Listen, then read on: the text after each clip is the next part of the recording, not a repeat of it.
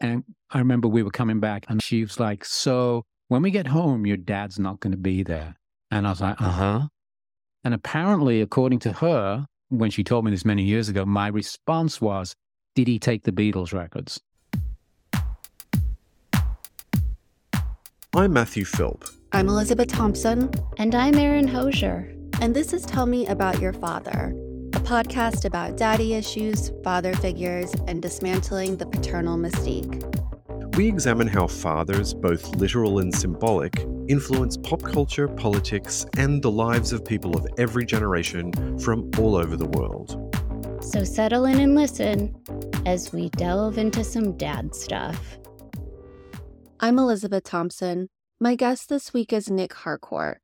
Nic is a noted radio DJ in Los Angeles, where for years he hosted the popular KCRW morning drive music show, Morning Becomes Eclectic, where he was credited with launching the careers of artists like Coldplay, Sigur Rós, Sia, Lana Del Rey, and Haim, amongst many. Nic is currently the host of the show Nic Harcourt and Jet, which plays every weekday morning on 88.5 FM in LA. And although streaming platforms supposedly killed the radio star, getting airtime from Nic is still a boon for artists. His show just might get you piped into the car speakers of some LA bigwig and is the difference between a record deal or having your song used in a commercial or a movie. The New York Times called him the star maker of the semi popular. And Nic has provided music direction for the soundtracks of so many TV shows, including The OC, which is credited with shaping the musical tastes of millions of early aughts teens.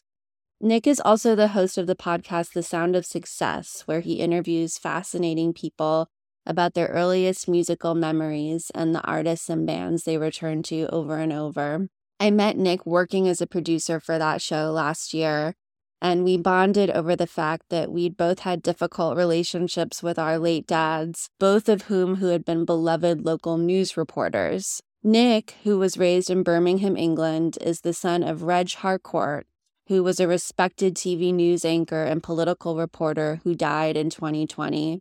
Nic's father was rarely home when he was little, and his parents divorced by the time he was seven. His mother remarried a man who was violent, Nic witnessing his stepfather attacking his mother, and the household became so chaotic and dangerous that Nic agreed to go live with his father when he was 11. But by that point, Reg had lived separately from Nic for a few years and struggled with the responsibility of fatherhood. He sent Nic to a boarding school where he would stay until he was 16 and where he was abused physically and sexually.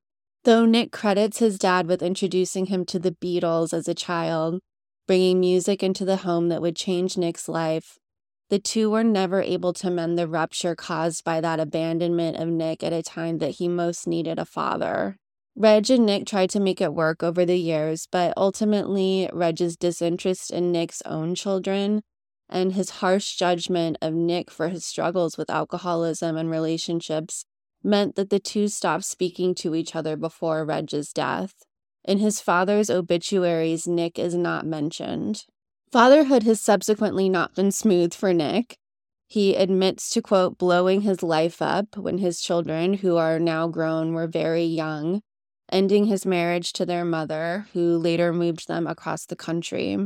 It's a difficult thing to admit, and it's a common theme on this show, but it's less common that we hear from a father who did the detonating and then who did the work to help pick up the pieces, as Nic is. He is nearly 10 years sober now and working on rebuilding his relationship with his children. As you'll hear in his interview, he's clearly done a lot of work on himself and recovery and therapy over the years.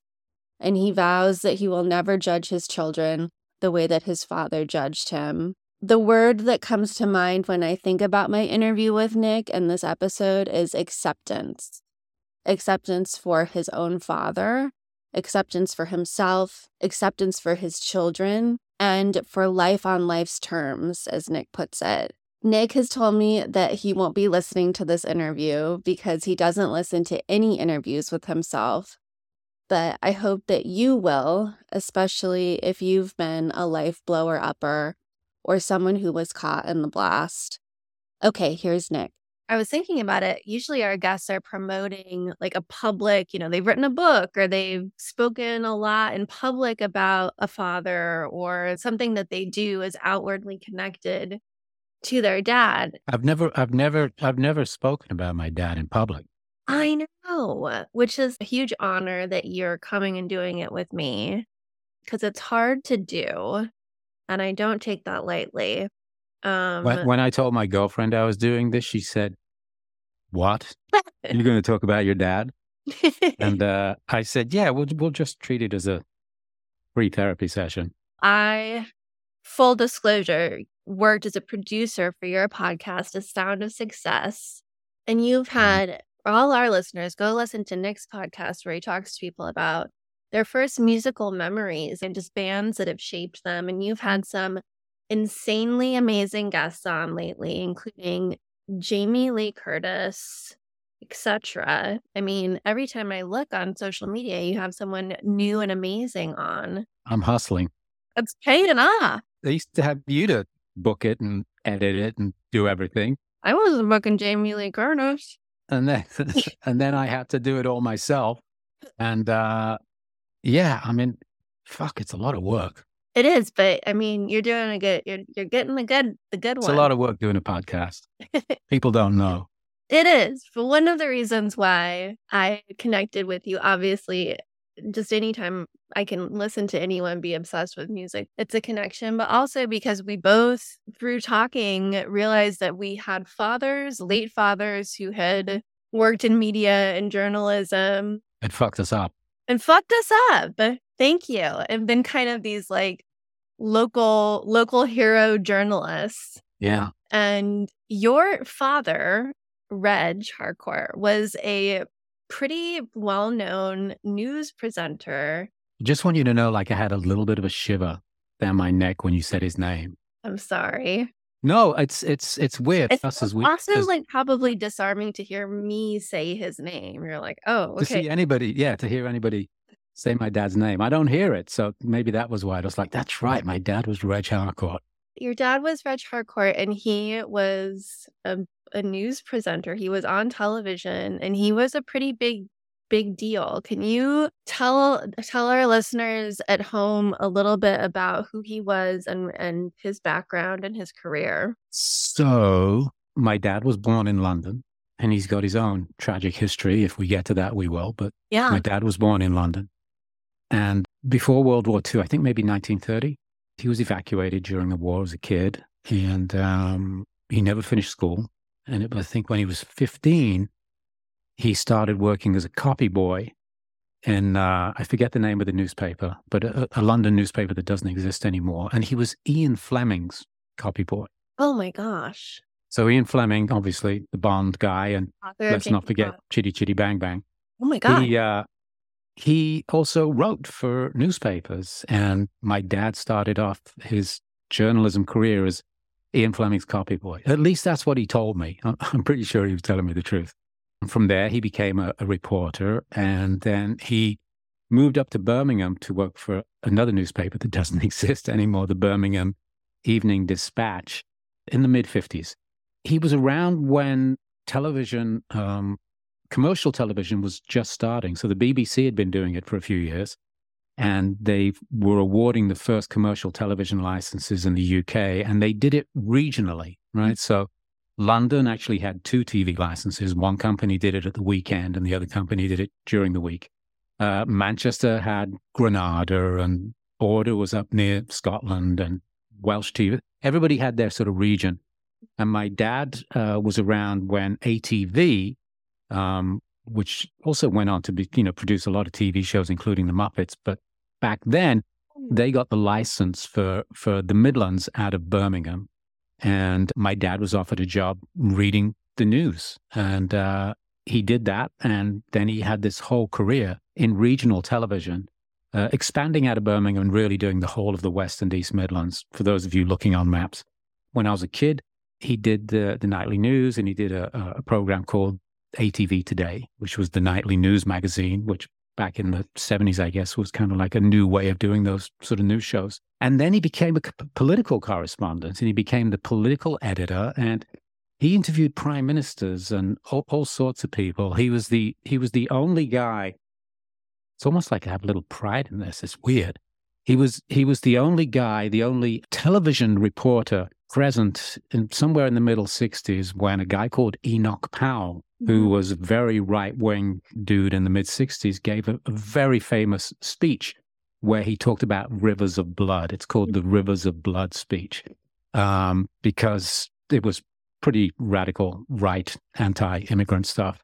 My dad was the only um, TV journalist there, and so he sort of got national coverage from that. Anyway, yeah, my dad was was in regional TV. He was a broadcaster, and it's ironic I think that I ended up in in this world. I, I kind of wanted to when I was a kid. Kind of because you know you look up to your dad, you know, and I was like, I want, I want to be like my dad, you know, even though you know there's divorce and separation and all sorts of weird shit in there, but he was my dad, mm-hmm. and there was a part of me wanted to be a journalist, and it never happened that way. But ironically, I end up in broadcasting, doing you know music related stuff. Isn't that interesting how that works? Like I, I never I never you know, started out thinking I wanted to also be a journalist like my dad specifically, but I do think it sinks in and there's an excitement, I think, at least there was for me of hearing about the people that my dad interviewed, even if to me they were just boring, you know, local stories or whatever, that there's something like I think that resonated with me as a kid that I saw that that was exciting and sort of like kind of powerful. Yeah. Yeah. yeah.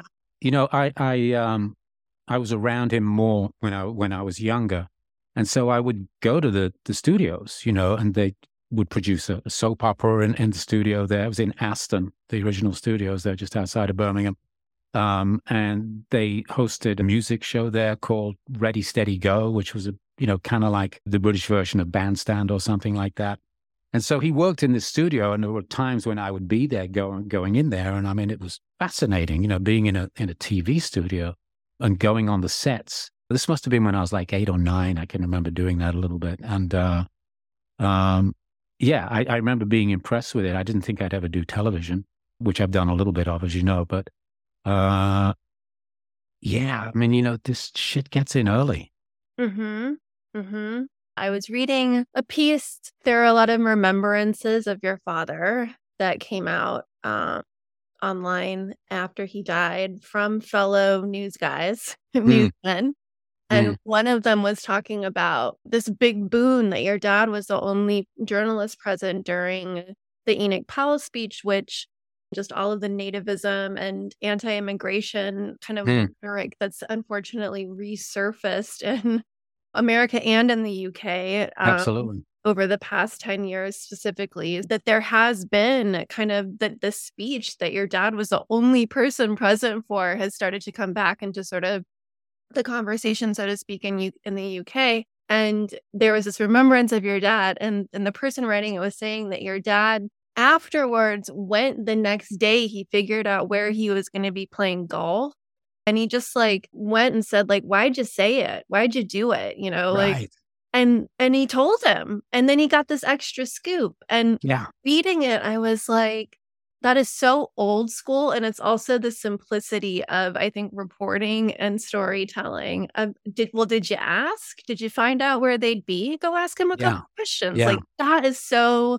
i think specific to that school of journalism and I think I'm sure there are journalists. I know there are journalists and reporters that still do this to this day. Well, did you, sure. did you call him up? Ask the question. Where is he going to be? Is he going to be here? Go do a follow up. But it was that ease too that I think inspired me with my daughter. Awe of like I would never think to ask or go track down where the golf was happening. I mean, different different times, obviously, from the point of view of journalism and what journalists did.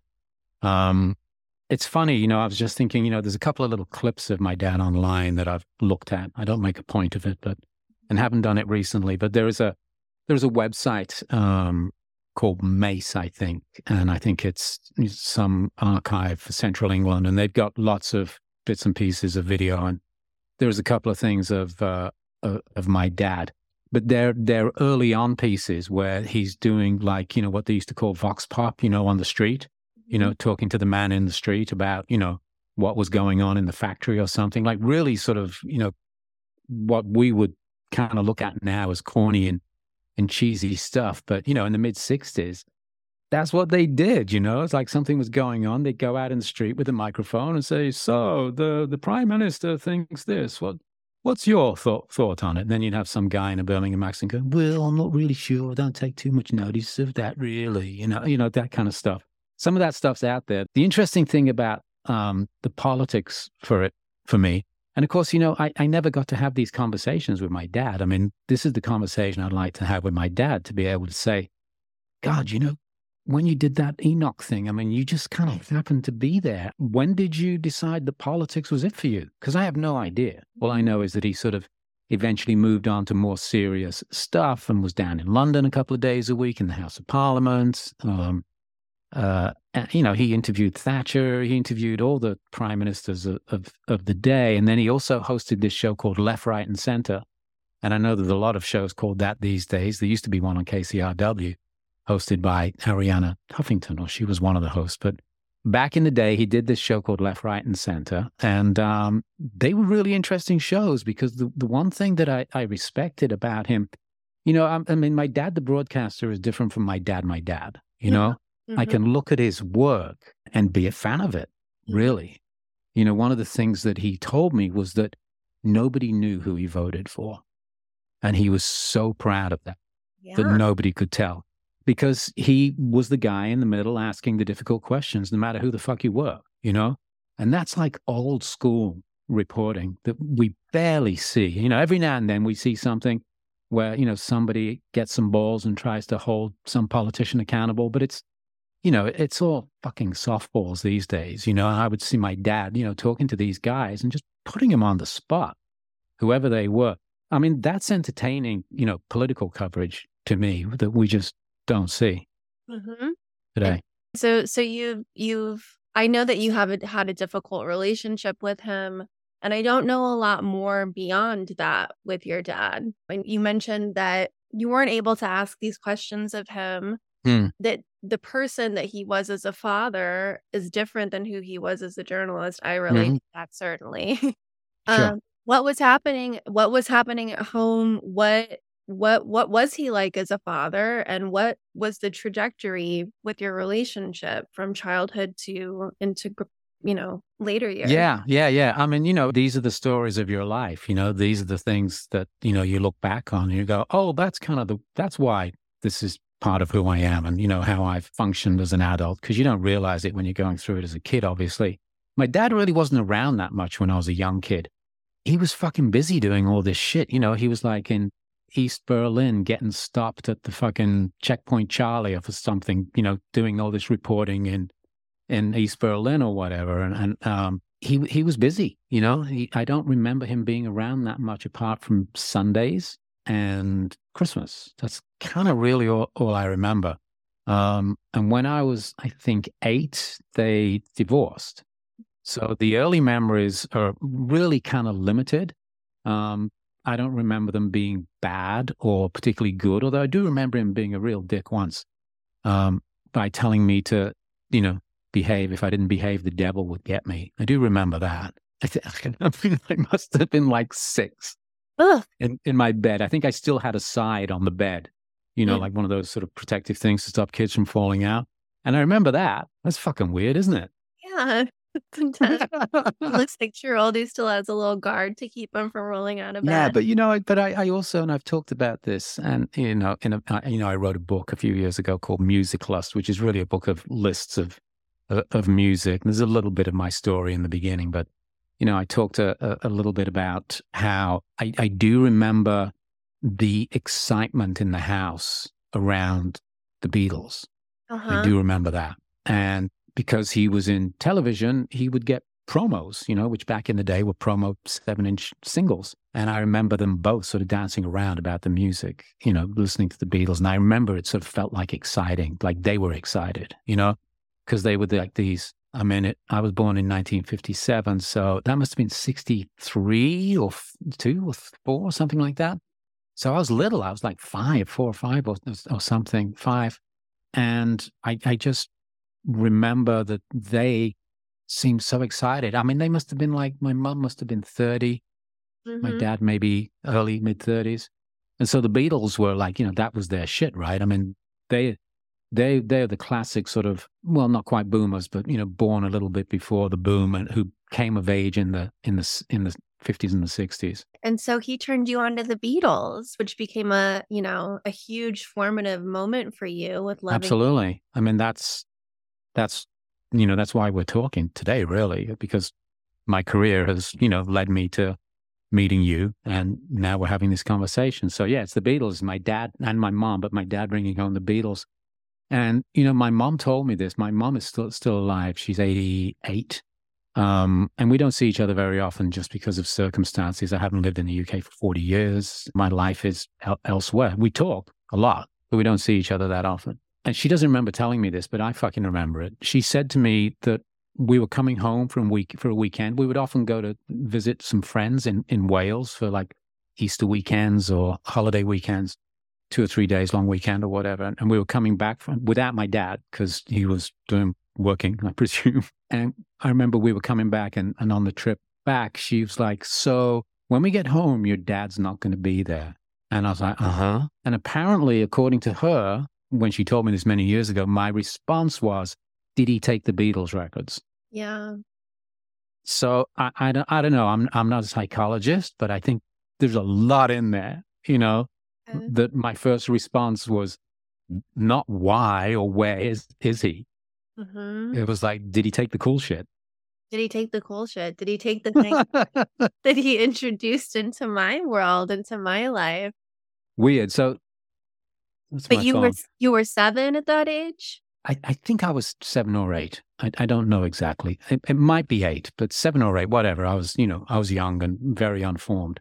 Um, but um, yeah, I think kids that age, you know, there's all this like terrifying psychology, or terrifies me that like we are we are who we are at seven or eight. Like that. Yeah, yeah, like the that like, English show Seven Up, right? It's been right. going on forever. That's, that's who we are, and like it's believable to me that even a seven-year-old sub subconsciously would be able, if their father wasn't around a lot, or if things were unhappy at home, would be like, "Did he take the thing I love?"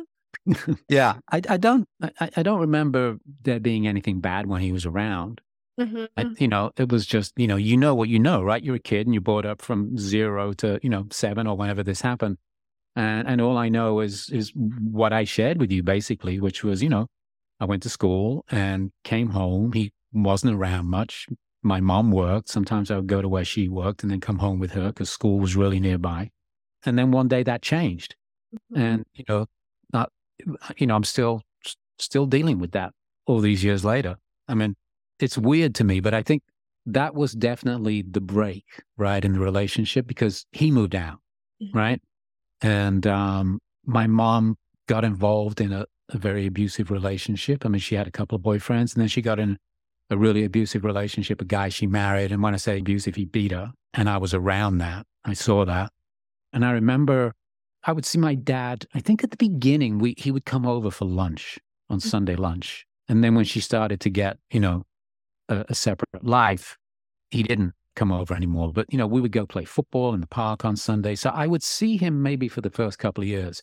Again, you know, it'd be nice to ask this, but I was never able to have this kind of conversation with him, you know, never ha- be able to say, so, man, when we went to the park, I mean, you know what I mean? Because I'm, I'm really yeah, interested. What were we talking what, about? Like, what, what, what was I was like? About.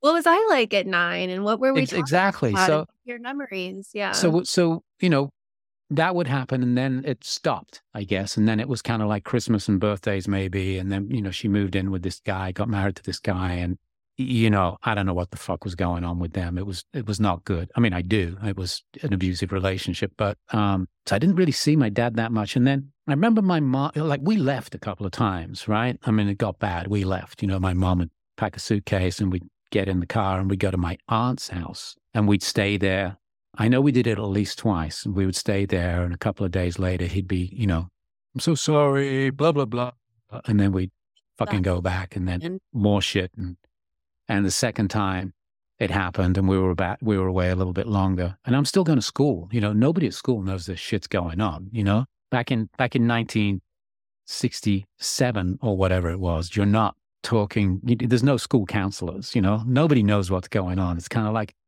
if you're acting out, I mean, nobody knew that people acted out. Nobody knew that kids acted out, you know? All I know is I got really shitty school reports, you know? And then what happened was my mom said to me, so I think she knew, you know, on some level, she knew she couldn't protect us, right? And so she said, do you, do you want to go live with your dad? And I was like, I don't really, and I mean, I didn't know him. Do you know what I mean? It was kind of like they'd been apart a while. I saw him once or twice a year. And, um, and I, I said no. And then one thing too many happened where, you know, this guy's chasing her around the fucking house and, um, ugh, just ugly stuff. And I said, I want to go live with my dad. And so that was a big deal because you know you, you, didn't want to leave your mom. Your mom is in a dangerous situation, but I knew on some level that she couldn't fucking save me, couldn't save herself, right? And so I said I want to go live with my dad. So I arrive at my dad's, and I'm probably I'm in my first year of what is called high school in England, which is, but I think it's like first year of middle school here. Does that yeah. sound right? Like 10, 11, no, 11 or 12? Yeah, 11, 12 ish, 13. Yeah. And so um, and so all of a sudden, my dad, who was having a great bachelor life as a TV dude in Birmingham with no attachments, he gets this kid on his, on his doorstep. And at the time, actually, my, my dad had, was dating a, a younger a younger woman. Um, and uh, and I went to so she was around a couple of nights a week, but I went to live with my dad, and it obviously wasn't working for him, uh, just because of his life choices at that moment. Um, strangely enough, my school reports for that three months were awesome. I yeah. got like the best school. Yeah. I mean, you look back on this shit, you know, and you go, oh, I was such a loser. I had all these shitty, reports. and you go, oh, wow, look at that semester, that term where you were out of the chaos yeah. and you actually, things changed. But again, no school counselors or any of this shit. This kind of starting to sound like a sub story, but what, no. what I really want to say is that there was a big schism there already because we hadn't lived together and then I went to live with him and they sent me away to boarding school. And that was, that was the turning point, I think, for everything in my life because what I really needed was parents to fucking care for me and not be in their own fucking insanity. But the adults couldn't deal with it. And so I ended up in a, in a boarding school, not that far away, but it might as well have been on Mars. You know, it's like 30 miles away in a town called Lichfield. And that's where I spent my teenage years until I was 16, a little over 16. And I got out of school the first opportunity. At that time, you were allowed to leave when you were 16. And I'm like, I'm fucking out of here. Understandably, that must have been. I know you don't want it to sound like a sob story, but that must have been devastating. I mean, that must have been so scary as a little boy to see your mom being abused and to be in an abusive household and then to have this experience with your dad who's like question mark about you but where you start to calm down your nervous system and then to be sent to boarding school what how did you feel about that? Were you angry with your parents? Do you remember how you felt at the time? Well here's here's the thing that i've learned through the years and especially now that i have children which is a whole other discussion but what i've learned is is that you have no choice. And so you know when you're 8 and somebody's leaving or when you're 10 and somebody's being beaten up or when you're 11 and you're sent away to school as a child, you have no, you have no fucking say in what the hell is going on. And so your survival skills or system just kicks in yeah. and you live it because yeah. what else are you going to do? Like I said, you know, there were no school counselors. Nobody was aware of this shit, you know? Um, so you live it. And I know, you know, there are kids who still live it today, e- even though we, you know, do have counseling and we do have more of, of an awareness. You know, kids in general um, uh, just have to fucking live through this shit. And it's not until you get older that you start to understand the impact that that had on you and, you know, in general, you know, that has on on on people. You know, when people are in abusive situations, just because they live through it doesn't mean they're okay. You know, Absolutely. And, uh, you know, you're not even 18 at this point. So, so you you finish school, and then and then what happens? Are you? Well, what I what what I should say is that so while I was away at school, which was three and a half years, uh, basically twelve through sixteen or thirteen through almost seventeen, whatever. I left school at like 16 and a half or something like that. Um, those are your teenage formative years, right? The first couple of years were hell. Mm. Um, I tried to run away twice, and I got taken back twice. Mm-hmm. You're on your own, man. And uh, I was I was still living with my dad. I would go there for school holidays. I would go home, but I gradually lost touch with the people that I'd gone to school with because you know we didn't have cell phones or anything. When you left town, you left fucking town when you were eight or ten or whatever. Um, but I, I would st- spend school holidays with him, and then time came. You know, I hit the last year. I, I was always in trouble, always in trouble, always. You know, and not because I was a bad kid. I just was acting out. You know, I don't know whatever I was doing. You know, I just was in trouble. I also went to a school where they, I mean, they beat you. They had uh, gym shoes, slippers. They used to call it. You get the slipper or the cane, and this just happened constantly. So you, you sort of have to look back on this, you know, as you do your therapy to try and be a better human as you get older, and go, well, wow. So, you know, I was sort of sent away when I really needed somebody to like be like, let's fucking figure this shit out. There's a kid here. And then while I was away, they sent me to people who beat me. And I was also um, assaulted. I don't need to go into the details, but I was sexually assaulted while I was there as well.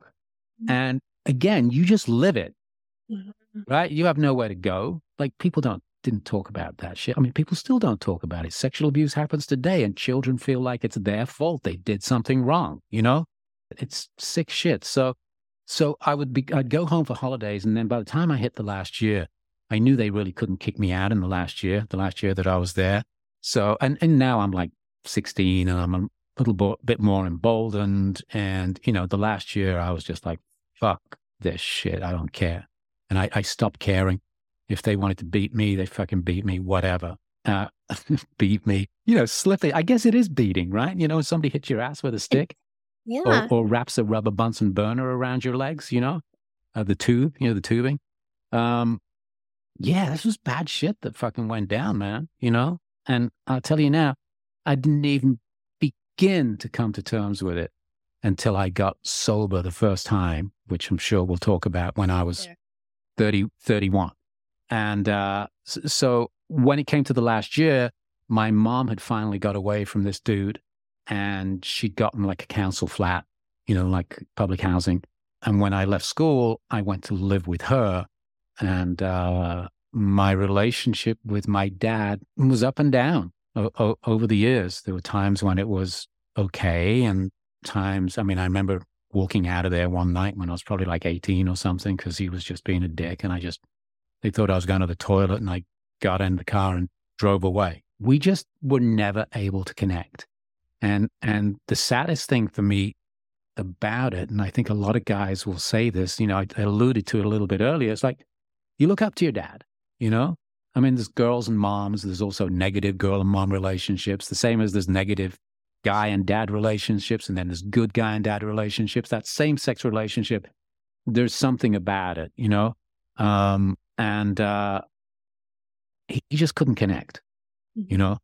And um, we had that experience throughout his his life, right up until he passed away about three years ago. Um, and I didn't talk to him for the last six years of of his life. It was not a fucking cool relationship. Was there something a, a big fallout in you know the last six years, or a conversation that you just said I'm done? Um, was there? Specific- they, they, sort of came and went over the years. You know, um, I, have had a, a I've had an interesting life. I've, you know, lived in a few different places. I've been married a couple of times. I'm a sober alcoholic now, but I was an active alcoholic for different times of my life. And um, uh, he he judged me. Mm. You know, like whatever was going down, it was just judgment. You know, and uh, uh, there were times when we got along, and there were times when it felt like it was okay, but it never really was. It was okay as long as you didn't address, you know, the shit. You know, mm-hmm. you could pretend.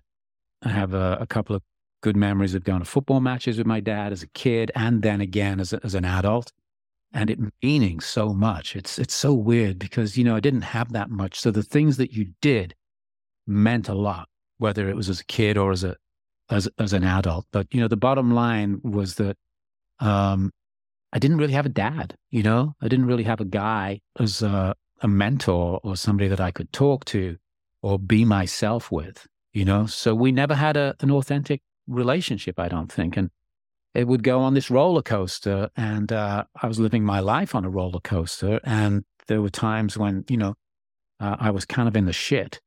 And uh, he would just, you know, just judge the fuck out of me, you know? All I really wanted was a conversation. Say, hey, hey, listen, you know, you look for your dad to be a mentor, and he, he wasn't able to be that. So when I sort of finally stopped, and I stopped a couple of times through the years, it was after a couple of things where he'd made it really clear that he wasn't really interested in my kids.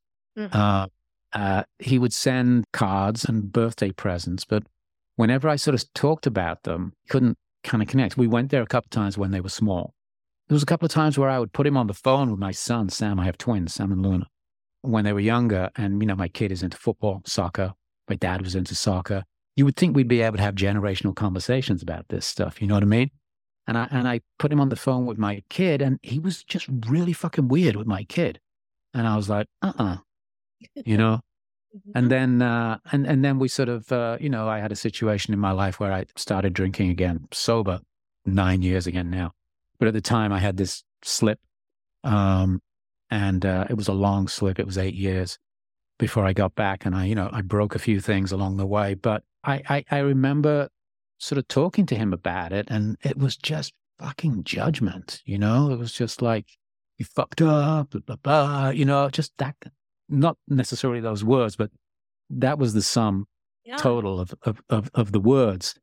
And uh, there came a time when he sort of stopped responding to stuff, and I, I wrote him an email, and I was like, "Hey, listen, you know." I'm sorry, it's been difficult between us. I accept responsibility for my part, blah, blah, blah. You know, good little program, codependent person. And uh, um, he wrote me back, oh, that's right. I said, you know, you didn't respond to the kid's birthday or Christmas last year. And I hope it's nothing to do with me because, you know, you, the, you're the grandparent, even though they don't see you, blah, blah, blah. He's like, well, I don't really think of them as, you know, uh, part of my family, or uh, I don't, you know, it's like you've gone off and had a, a different life and, you know, judging me on my choice of partner. And, uh, and I, I read it as a big fuck off. Yeah. So I said, okay. And I never spoke to him again. Yeah. I could see, I could see saying, okay, we're done. Yeah. See that. Especially being told I don't consider your children to be part of my family or my grandchildren. Well, or, or, me even. So, dude, you you were reading uh, an obituary or something in the in the you know the press about his you know when he passed um, which I found out from, um, you know, an old friend who I hadn't spoken to for like 20 years who found me on WhatsApp and said, I'm sorry about your dad. And I'm like, what? Um, you found out? Yeah, that's how I found out. Uh, the obituary. And he is survived by, not me. I wasn't on that list. Who was on the list? Well, his his, his wife and, and my half sister.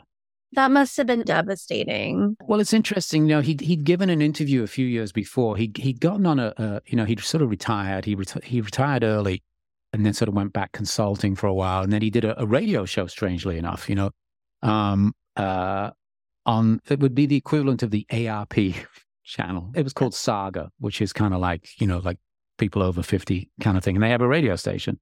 And uh, my, my dad grew up in the era of big band music. And so he did a big band show. And there was an article on him saying, hey, former, you know, guy on ATV or Central as the station became later on, uh, is, in, you know, indulging his love on, on this radio show. And uh, there's this whole thing about the radio show. And then they talk about his wife and his kid and not his son, who's had a 20 year career in radio. So, you know, the fucking hints were there. Do you know what I mean? The, the hints are there all along when you're not included. And it's just fucking weird. It's weird. It has to be painful. I would feel horrible if I were in that position. And also to your point, to to have created a life for yourself that was amazing, is amazing. Mm. You Oh, totally. you hosted this incredibly popular radio show. You are a noted music expert. You have had this incredible career. You've interviewed effing Paul McCartney, you know, the the god of your childhood. Like it's you've you've sat down with the most interesting people. And to have that not be mentioned in the context of what your dad was doing must have been very painful. I want to also ask you about being a father yourself. You Yeah. mentioned your kids. You have how old are your your twins now? They just turned 20. So, you know, you're having this amazing, you know, career and you moved to LA. Obviously, fast forward, you you got in you got in your car, you told your dad you were gonna use the bathroom, you got in the car and you kept driving. Fast forward to LA.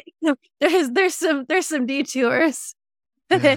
you get out of the car and you're living in California, the Mm. proverbial car, and you have are this amazing career and you're married and you have twin kids. You have Mm-hmm. twin babies, a daughter named Luna and a son named Sam. Yeah. And you know, you mentioned that the the break was his inability to connect to them. I hear it from other guests how people are as parents, you know, who their parents were obviously come fully into focus during those Mm. moments, during Yeah. those times. Still you- do. Yeah. Has that been something that you've experienced with fatherhood of, you know, fearing that you're repeating either his behavior or doing everything you can not to? Or what's that been like for you? Um, well, the most important thing that I should share before we get into that is that I separated from my kids' mom right before they were three years old. Okay. Uh, and I'll, I'll put my hand up. It was, you know, it was me. Mhm. Um, I left. And uh, unfortunately, I started drinking like pretty much around that time. There was a lot of shit going down around me. And, and as an alcoholic who had stopped going to AA meetings, I was 16 years sober. You know, you have to remember when you talk about, you know, coming to LA and all the success, I got sober. I got sober when I was 31 when I first came to the States. And I created this life and career for myself. And then, right as everything looked fantastic, I fucking blew it to pieces because that's what alcoholics do. Right. And as I blew my life up, I blew other people's lives up as well. Because, you know, nobody, nobody fucking gets out of this shit without a little shrapnel, you know?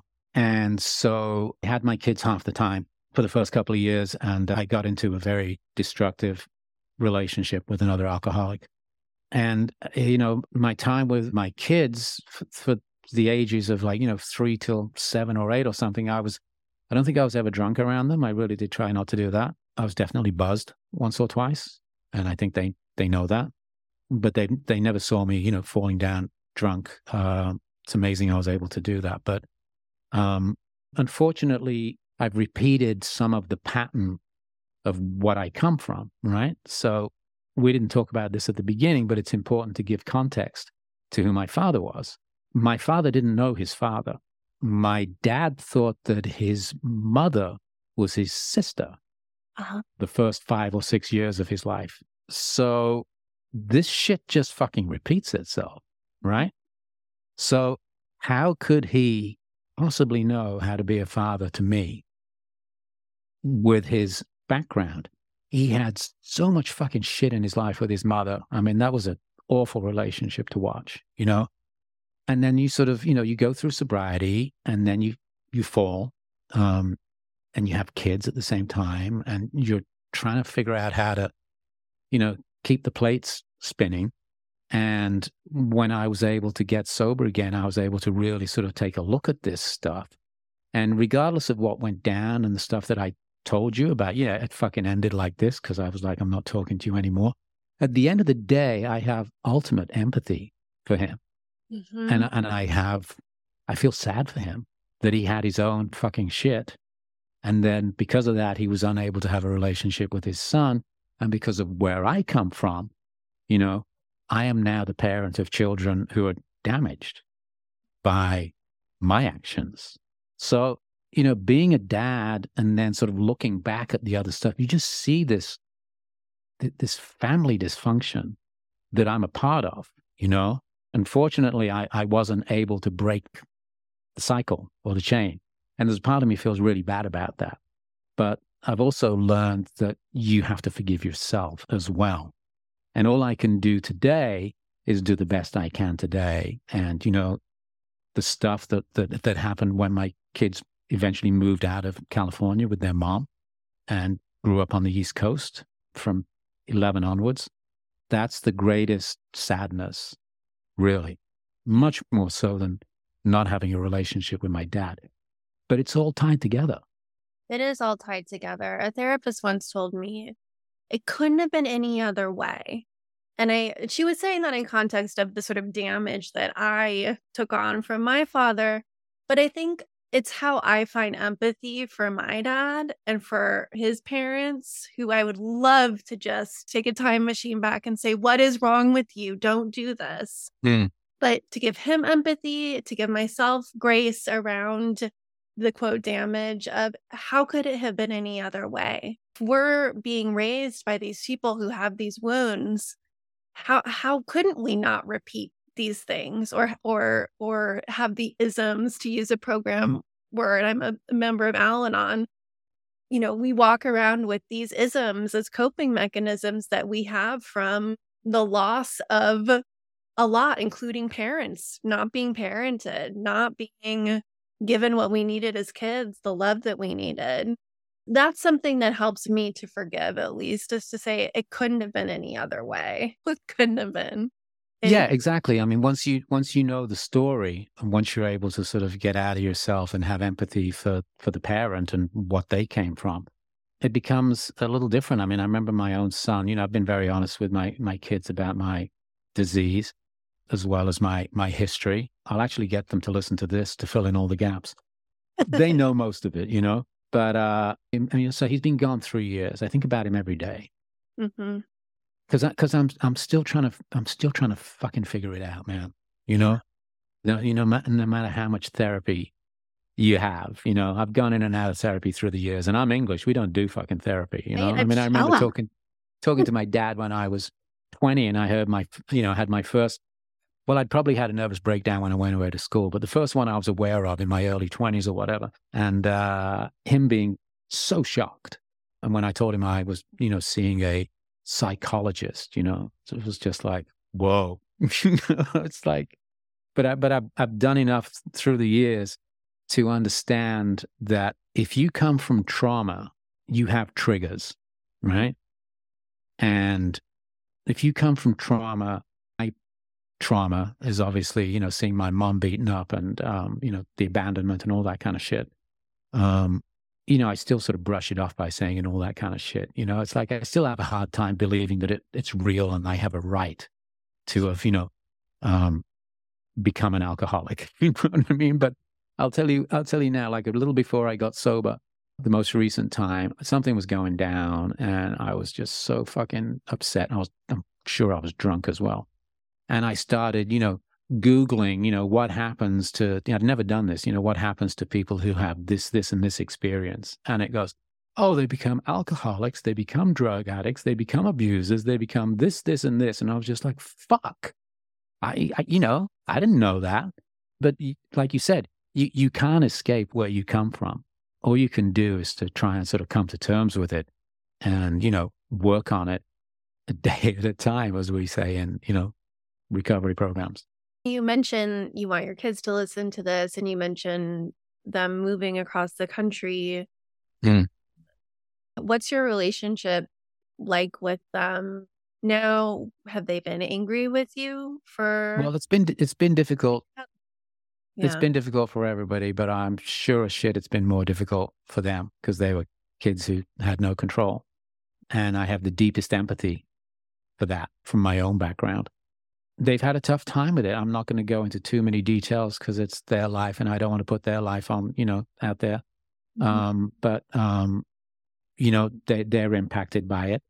Um, they've still been impacted by it. And, uh, you know, I have a son and a daughter and they each have their own different reaction to, you know, not having their dad around. Mm-hmm. Um, my daughter is more forgiving. My son and I have been working on this stuff for a long time, you know, for like seven or eight years.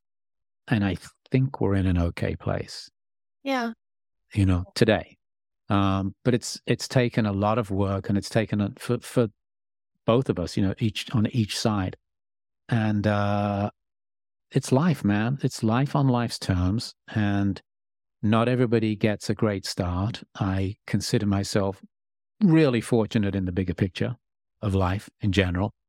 But uh, I feel lucky that that I found out, you know, the background stuff, and I found out what it did and how it impacted me. And at the end of the day, you know, like my relationship with my dad is is really one of disappointment. It's it's disappointment. I, I forgive him because of all the reasons I've told you. But I didn't get a present dad and I didn't get a guy to mentor me through my life. Of course, now I'm older myself, right? I'm 65 now. But through through my life and in various jobs that I, I mean, I did all sorts of shit before I found radio. You know, worked in a concrete factory, a plastic bag factory, a chocolate warehouse, the Mars warehouse. That was a great place to work when I was like 17, 18. I worked in sales in Australia. I mean, I moved to fucking Australia. You know, had a life there for like five or six years. But I got lucky. You know, I found a way of getting paid for my passion, and uh, yeah, it's just life, life on on life's terms. I'm so lucky, regardless of that stuff. And so with my dad, it's just like, you know, there's a picture of him behind where I'm sitting right now. There's maybe two pictures of him in the house, and it's fucking weird. It's still weird. You know, I still find myself wondering what I did. Even with all the knowledge and the therapy, there's moments where it's like, yeah, but you remember that time when you did something? It's like, what the fuck are you thinking? It's like, no, no, no, you were a child. And then even as an adult, you're still his kid. And I think what I've learned about being a parent myself is to understand that they're separate people. They're not an extension of me. You know, I, I they're going to be who they're going to fucking be. And I, all I can do today is show up today. And, uh, yeah, it's, it's a day at a time. You know, I'm, I'm looking forward to them becoming young adults and passing through the shit that they're going through as 20 year olds in this world today.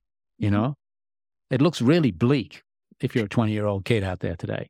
You know, my co host, who's not here, obviously, Erin, her father had an explosive temper, was abusive to her and her mother growing up and her brothers. And he kind of blew up his life as well. And my dad, and she and I really bonded over dads who blow up their lives. because you, you know it's rarely and, and and there are women that get the looney tunes tnt out and you know detonate and everything Sure. of course it's not always men and dads But it's usually guys. but it's usually dads that blow up their lives. Um, and it's very rare that dads stick around to try to reassemble, to pull the shrapnel out and and triage and look at the fallout and and try to repair. And so I want to I want to thank you for for you know Sure. not to be too cheesy, but the fact that you are willing to do the work, the fact that you're in recovery, that you're so open with it, and that you came on this show and talked to me about not only your father and the pain there and what he experienced, but giving your kids the space to help you kind of re- reform a relationship together or to build that together and to give them the space to be themselves. That's huge. You know, I, I look back on on who I was when I left. And you know, my daughter said this to me. She said, "You didn't just leave her, my ex. So Mm. you left me too. It's just fucking kills you." Mhm. But I- but I look back on on who I was back then, and I was lost. I started drinking again, and all bets were off. You know, and um, that's a hard thing to to deal with to to understand that you did that you know whether you were drunk or not it's you you have to be responsible for your choices and, and, and your actions and so in my own way of trying to break this cycle even though i didn't succeed by being you know a parent 24-7 until they were teenagers is to like you just said you know try and show up today and try and sort of be the best version of yourself you can be today because you're sober now i'm sober now and I've been sober nine years, and I'm much more in, in touch with everything. And um, it feels like that's the least I can do. I mean, I kind of owe them. It's interesting, you know, talking. I don't get to talk about this. I mean, there are people close to me who know my story, obviously.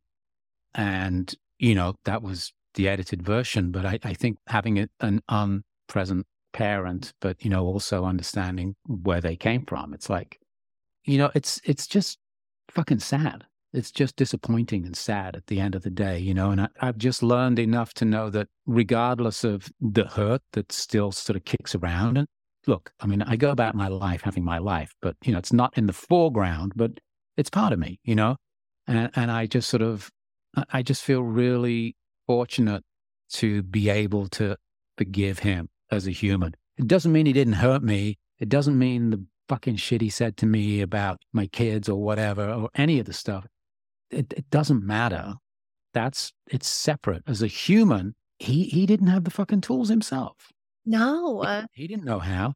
I mean, unfortunately, I don't talk to my half sister because she sort of disappeared along with everything else. But you know, he had another child, and I'm assuming the relationship was better. But yeah, we get who we get. And as I said to you earlier, you know, in the in the big picture of life, you know, I'm good. I'm okay. You know? I think that's so interesting. I've never, I don't think I've ever heard anyone frame it that way. Disappointed. My dad blew up his life and then did the opposite of you and was like, I'm so consumed with guilt. I blew up my family. I'm going to go drink for the next 20 years and die at age 67. Yeah. Uh, I was always waiting for the apology. There would be like the apology of apologies, you know, or there would or just something that would make sense of it. And I and I had to accept that I I wasn't ever going to get it, you know. Yeah, I mean, I, again, just those those things that you know leave such an impression on you that are so painful, and you don't get an apology. So you have to fucking, you know, you have to forgive the other person to be able to move on yourself. It's not really about forgiving them. I mean, they're gone. It's like whatever, but you have to forgive, you know, the concept of a dad who couldn't be a fucking dad for yourself, right? And, you know, the th- thing I learned in AA that was really helpful this time around, actually, not the first time around, but it's that concept of, you know, you're being angry with somebody who doesn't exist anymore, not because they're dead, but because they're not the 34 year old father they were anymore. It's an old man or somebody else. You know, as we hopefully evolve you know, and I think we do. I've been here long enough to see my own evolution. You know, it's usually like, you know, every decade or something, you know, I become a little different, hopefully better now. But as as as you evolve, you're a different person. So it's pointless being fucking pissed off with your 32 year old dad or, or however old he was, because even if he's still here, he's not that guy anymore. Right. So it's kind of like, you know, it's it, it's almost like forgiving the baby inside your parent. You know, it's like because I I really believe that we all come fairly clean. You know, obviously there's mass murdering fuckheads who are born as well, but most people come fairly clean. Mm-hmm. You know, and it's it's life that sort of turns us into who we are. But I just sort of think of him as like, you know, he was just this fucking guy, man. He didn't know what he was doing. What the fuck? You can't be angry with him forever, even though the shit he said is fucking hurtful. Yeah. You have to separate that shit you know? Totally. And so and so now I'm like, yeah, I forgive you. How the fuck could I mean, how the fuck could you have done anything else? It's okay. But you're still a cunt. That's our ending. That's our last line. I mean, no, I, I think about that sometimes when I when I am like litigating the fight or the thing I said to my dad or I can't believe that he fucking did that when I was 14 or when I was fill in the blank age or whatever. And it's like, he was just a guy. Your dad was just a guy. That's like something that I like a, a, mantra that I try to repeat to myself. But I but I think about that for myself as well, you know, like when, you know, everything's fucking going down or people are going, Oh, how are you coping? What are you doing? And just like I'm just a fucking guy, man. I'm just I'm trying to figure this shit out every day. Mm-hmm right? Every day. It's like I, I get up and I just try to fucking, you know, get through it without killing anybody or, or, or myself. You know, it's like I used to have a friend and we used to call ourselves the Seidel twins, you know, Hummy and Suey, you know? and I kind of feel like that's that's kind of how I am some days, where it's like you just get up and, you know, obviously I'm exaggerating, but, you know, uh, you're just a guy. You're just a, a girl, a woman. You're, we're just doing our best. Mm-hmm. It's true. It's not easy. And I'm grateful as the child of an alcoholic and the child of a dad who left and someone who talks to a lot of people about dads that didn't do the work. I can't express to you enough how important what you're doing is. So thank you, Nic, for being a dad who gives a shit and who is in recovery and wants things to improve and is willing to put in the work to do it. Well, thanks. I don't know what else to say. I'm just a guy.